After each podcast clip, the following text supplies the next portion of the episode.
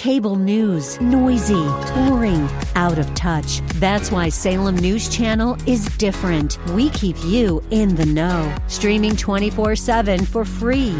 Home to the greatest collection of conservative voices like Dennis Prager, Jay Sekulow, Mike Gallagher, and more. Salem News Channel is unfiltered and unapologetic. Watch anytime on any screen at snc.tv and local now channel 525. Now, he does it in chapter 1 and he does it in chapter 5. Why does he do this? Because at the beginning of the letter and the end of the letter, it's all written to the same group of people that are suffering. He wants them to know at the start and at the finish, there's a blessing, there's a blessing. Hold on, hold on, be patient, be patient, There's a blessing in this if you'll just hold on.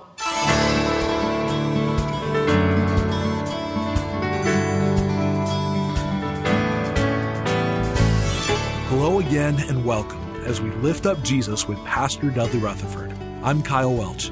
If you've been searching for a place to be spiritually fed, you have found it. Like you, we believe the Holy Bible contains the spiritual nourishment we need to become faithful servants God requires to help grow His kingdom here on earth. This program is part of an outreach ministry from Shepherd Church, located in Los Angeles, California. Our teaching pastor is Dudley Rutherford, and we join him right now with today's message.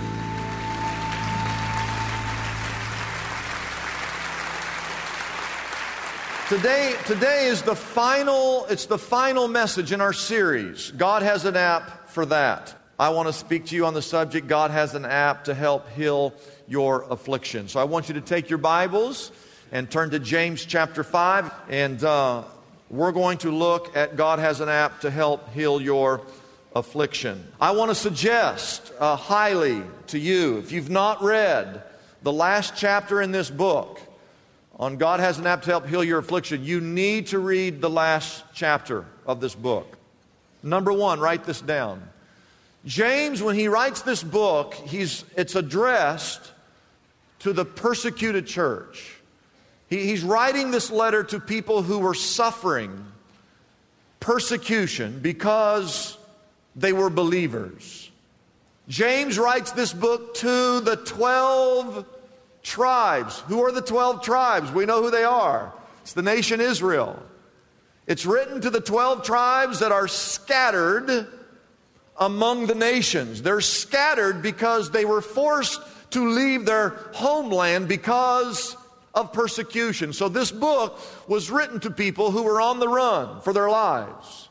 James' audience are people who had chosen to follow Christ, and because of that, they were suffering. Now, number two, write this down quickly. The word affliction is not just talking about physical persecution, it's also talking about spirit, spiritual, financial, and relational suffering. When, when you see the word suffering, he's not just talking about persecution. He's talking about any kind of suffering. Now, I was thinking to myself, if we were physically persecuted, I mean, we had to flee or we were beat up or stoned or, or, or, or something happened to us, I believe that you would be suffering spiritually uh, to some degree because you would start to wonder, God, why, why am I being persecuted? I'm trying to serve you. I think you would suffer financially because you would no longer be able to live in your house. You'd have to flee to another country. How would you make a, a, living? You would suffer relationally because you would no longer be able to be with your loved ones or your families if that was the situation. All I want you to know is that when we go through this book, when James is talking about suffering, he's talking about mental, emotional, physical, spiritual, financial, relational, any kind, any kind of suffering. You would think, you would think, you would hope that if I'm doing the right thing, that I wouldn't have any problems. But the promises of God, I want you to write this down. The promises of God are not, are not that you would be void of problems. That's not in the Bible. Nowhere does it say if you become a Christian, you're not going to have problems. I've told you over and over again if you become a Christian, you're going to have more problems. The promise of God is that you'll never walk alone in that problem. And so, as I conclude this series, God has an app. God has an app to heal your affliction. There are three things everyone in this room needs to do, no matter what you're suffering with right now. You need to do these three things. Number one, you need to be patient. in your affliction. I know you didn't want to hear that. But James tells us very clearly that you need to be patient in your affliction. Verse 7 says, now you got to see this in your Bible. This is in James 5 verse 7. Be patient, then my brothers. For how long? You, you need to be patient until the Lord return. What? And then he uses an illustration of the farmer. He goes, Look at the farmer, how the farmer waits. Everybody say waits. There's no such thing as an impatient farmer. If you are an impatient person, you cannot be a farmer. He says, See how the farmer waits for the land to yield its valuable crop. How patient he is for the autumn and the spring rain. Yes, the farmer will plant the seed. He's got to get out and, and, and work the soil and plant the seed, but then he's got to sit back and wait. He's got, what's he waiting on? He's waiting for, for, for God to bless those crops. He's got to wait for that, that, that land to produce that valuable crop, and then he's got to sit, he's got to wait on God to bring that spring and those autumn rains. He's got to be patient. So then James says this in verse 8. He goes, You too, just like that farmer. You need to be patient and stand firm because the Lord's coming is near. There's always two questions when we suffer. What's question number one? Everyone ask it. What's question number one? Why? That's question number one. What's the second question? The second most often question besides why? It's right next to why. How long? Now, I'm not sure you will ever understand the why. I know for a fact that most things that happen to us here on this earth, we will never understand fully until we get to heaven. That's why I believe the most often heard word in heaven will be the word, oh. now I understand. James, James, what he's doing here is he mentions being patient with the backdrop of the Lord's return. He's actually using the Lord's return to help people mentally, I believe, put things into proper perspective. Look at verse 7 again. He says to be patient. How long? Be patient until what? Until the Lord's return. He's trying to tell you, you, you, you might, you might have to endure this situation for a, a long, long, long, long time. We go, we go, we go, well, I, I, I've been going through this for two weeks. How much longer? Two months? You expect me to live like this for two months? Two years. I've been struggling for two years. How much longer do I have to suffer? James says you, you, you, you, you might have to do it until the Lord returns. I think he's putting a time perspective on it for us to help you in the to help you here in the now. You know what the worst thing about going to Israel is? The worst thing, the worst thing. It's not the food, the food's good. The worst thing is sitting on that plane for 11, 12, 13 hours like a sardine. And so I do this. I do this every time I fly. I don't care if I'm going to Dallas or St. Louis or the East Coast. I do this before I get on the plane. I have this little mental thing that I do where I always say this flight's going to take longer than it, than it actually is. And when I, when I fly around the world on the other side of the earth, I, I tell myself, and I did that this trip. I said, this is going to see, this is going to take, uh, it's going to take five days. I get on this plane, it's going to take, and we had a little argument about some of the people on the trip. They said, well, let's just say four. I go, no, it's not four, it's five.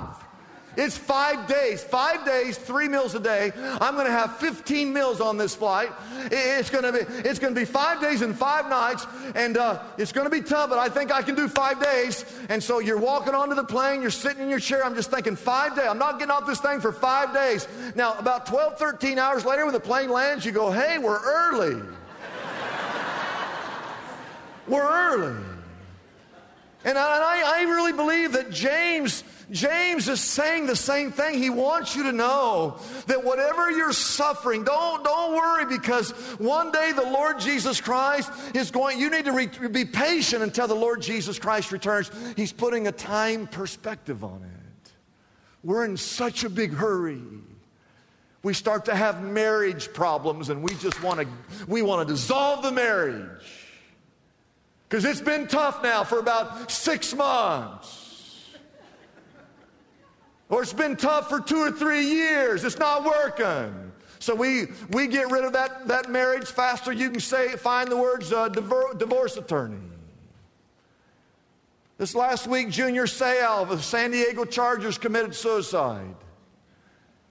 And no one can figure out why. It appeared as though he had everything. And as you talk to any family and they're in this church who've been through that situation, it's one of the most difficult things that happen for the family that remains. And you always think back, well, what could we have done different? How could we have helped keep something like this from happening? And there's really only one answer unless there's some type of drug involved or some chemical imbalance of some sort there's only one really answer that that person who takes their life, they were suffering so much on the inside that they actually literally believe that they just couldn't go on another day. And so they, they take their own life. And what James is saying, if you think about this, these are people who are being persecuted. He says, I don't, I don't care what you're going through. Hold on. Be patient. Because the Lord, and be patient until the Lord returns. You might have to wait 10 years. You might have to suffer for 20 years. Yes, you might even have to suffer for 50 years. But there's coming a day, just hold on, where Jesus will return. And when he returns, he will make everything new.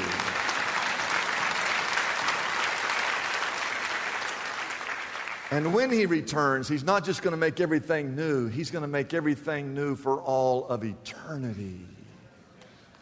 You see. I can just hear I can just hear someone suffering and they hear James say, you know, be patient until the Lord's return. I can hear someone just say these words, well, how long is that going to be? When's he coming back? Are you telling me I might have to suffer like this the rest of my life? Maybe. Maybe. That's why James says this in verse 8. It's not verse 7, this is verse 8. He said, Don't, don't worry too much because hey, I know you think that's a long time away. But he said, hey, hey, hey, the Lord's, the Lord's return is what? It's near. Be patient. Be patient. How long? Until the Lord returns. Well, when's he coming back? Oh, it won't be too long. You see, I think what he's doing, if you stay with, you stay with me, I think what he's doing, he's reminding that the Lord Jesus Christ comes back, that eternity, eternity such a long period that whatever you're going through here on this earth, even if it's 10, 20, 30, 40, 50 years, when you compare it to how long eternity is going to be and when Jesus comes back and makes everything all right, you can hold on here because in a little while we're going to be with Jesus forever and ever and ever and ever. So hold on, hold on, hold on. Number two, you got to realize this is, this is harder than number one. You got to realize that there's a blessing in your affliction. There is a blessing in your affliction. Now we're in chapter 5, but I want to go back to chapter 1. Go back to James 1. Now we looked at this. We've already preached through this. If you remember, James chapter 1, what was the first verse? The very first verse, he talks that this book is written to the 12 tribes that are scattered among the nations. And then he dives right in in verse 2 Consider it pure joy, my brothers, whenever you face trials of many kind. Because you know, verse 3, you know that the testing of your faith develops perseverance. And verse 4 says, Perseverance must finish its work so that you may be mature, complete, not lacking anything. In other words, there's actually a blessing in the midst of all these trials. Now, he does it in chapter 1 and he does it in chapter 5. Why does he do this? Because at the beginning of the letter and the end of the letter, it's all written to the same group of people that are suffering. He wants them to know at the start and at the finish, there's a blessing, there's a blessing. Hold on, hold on, be patient, be patient, be there's a blessing in this if you'll just hold on. Let's go back to chapter 5. What does he say in chapter 5, verse 11? At the end of the book, he goes, As you know, we consider. What's the word that he uses? What is it? Blessed. He says, As you know, we consider blessed those who don't have any problems? No. We consider blessed those who don't have affliction? No. What's it say?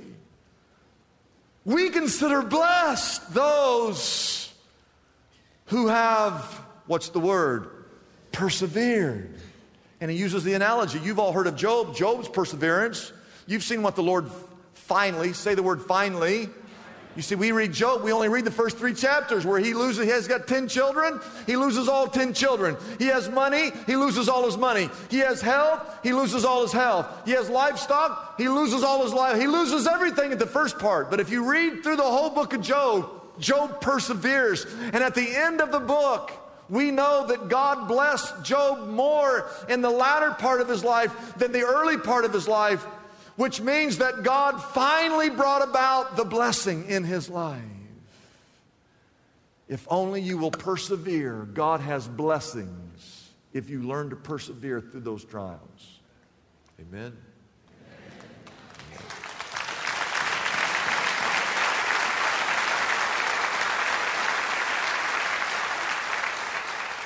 Number three, by faith. You can only do it by faith.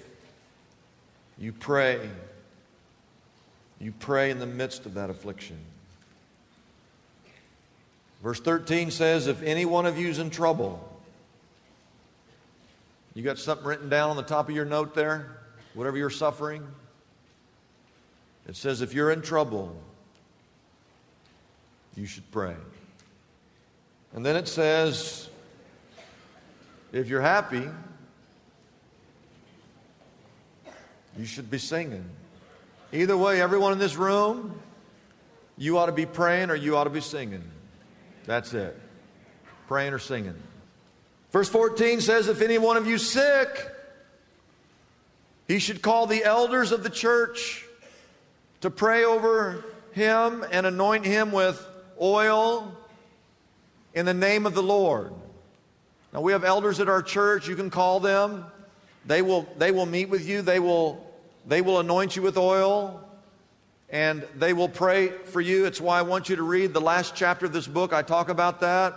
Sometimes you can't get a hold of the elders, but it seems like in every church and every life group, there are people in that life group. There's just always two or three people that are really good at praying. It's not that they have the gift of praying.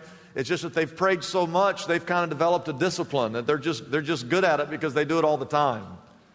And so I would encourage you to, in your church or in the life group, you can find someone who's really good at praying and just ask them to pray for you and over you. The oil is just symbolic of the Holy Spirit all the way through the Bible. There's nothing magical about the oil, it's just that it symbolizes the Holy Spirit. And verse, the next verse says, there, here's the application. So what is the app? Here's the app, verse 15. That the prayer that is offered up in faith will make the sick person well. The Lord will raise him up. If he has sinned, remember, we're not just talking about physical uh, suffering. Some of you are suffering spiritually. You've got sin in your life.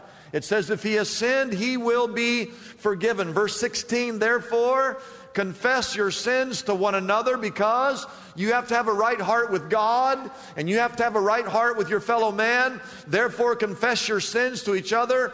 Pray for, who should you be praying for? What's it say?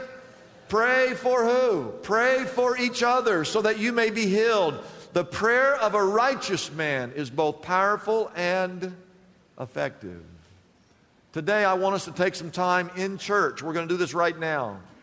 I, I, decided that as I was going through this that we need to take some time, so I've preached a little shorter so we'd have time. And uh, we're to, I'm going to ask our elders. We have elders here today in the service. We have pastors here and we have staff members. And if you are an elder, if you're an elder, if you're a, a pastor, or you're on my staff, the church staff, I want you to come forward and line up across the front uh, down here. And as they come, you can now see who our staff, some of you don't know who they are, the elders and our pastors. We're going to have a moment for you just to come up and ask one of them to pray for you. I actually have some oil here. We have some oil. If you want someone to anoint you with oil, they can do that. Uh, we got some of this from, uh, I brought it back from Israel. Uh, in the, we bought it in the garden tomb. And again, there's nothing magical. It just, it just, it symbolizes the Holy Spirit. Uh, there's four things. I want you to write this down. If you come up and get prayer, you, you're, you're either going to be singing or you're going to come up and get prayer, okay? If you, if you ask for prayer, you're acknowledging four things. Number one, you're acknowledging, by the very fact that you pray, you're acknowledging that God is the creator of the universe. Number two, you're acknowledging that He's in charge, that God is in charge. You're not in charge, God is in charge. Number three, you're acknowledging that He's the one who heals. I don't heal, these people don't heal, the oil doesn't heal. God is the one that heals, He's the great physician. But number four, if you come get prayer, you're acknowledging your dependence upon Him. You're just acknowledging, God, I can't solve these problems on my own. I need your help. I need your power. I need your grace. I need your mercy. So let's stand and bow our heads for just a word of prayer. Father, thank you for today. Thank you for this series, God has an app. Because we know, God, that you have the answers to all of life's issues. I pray that this week people will read that last chapter in this book, that they'll get to their life group and go through this material. But today, God, we have people who are looking for work. We have people that have lost their homes. We have people that are lacking resources. We have people that are having some health issues, either cancer or heart, problems in their joints, problems in their hearing or their eyesight. We have people who are suffering emotionally people who are hurting spiritually, people who've drifted away from God, people who have been engaged in sin. We have children who've gone astray. We have problems in our marriage, in our relationships, at home, at work. And we just want to take a few moments here to pray. And uh, I just pray that as we sing, those of us that are content, those of us that are happy, that we'll sing. And that others will come to pray. We pray in Jesus' name, amen. It's a blessing for us to bring this program to you every day.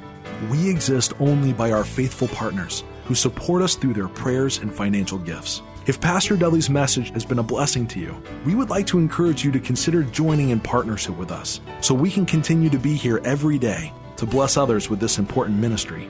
Your gifts, whether large or small, are greatly appreciated and go directly to help keep us on the air. You can find out more about supporting us by calling our toll free number, 888 818 4777. That number again is 888 818 4777.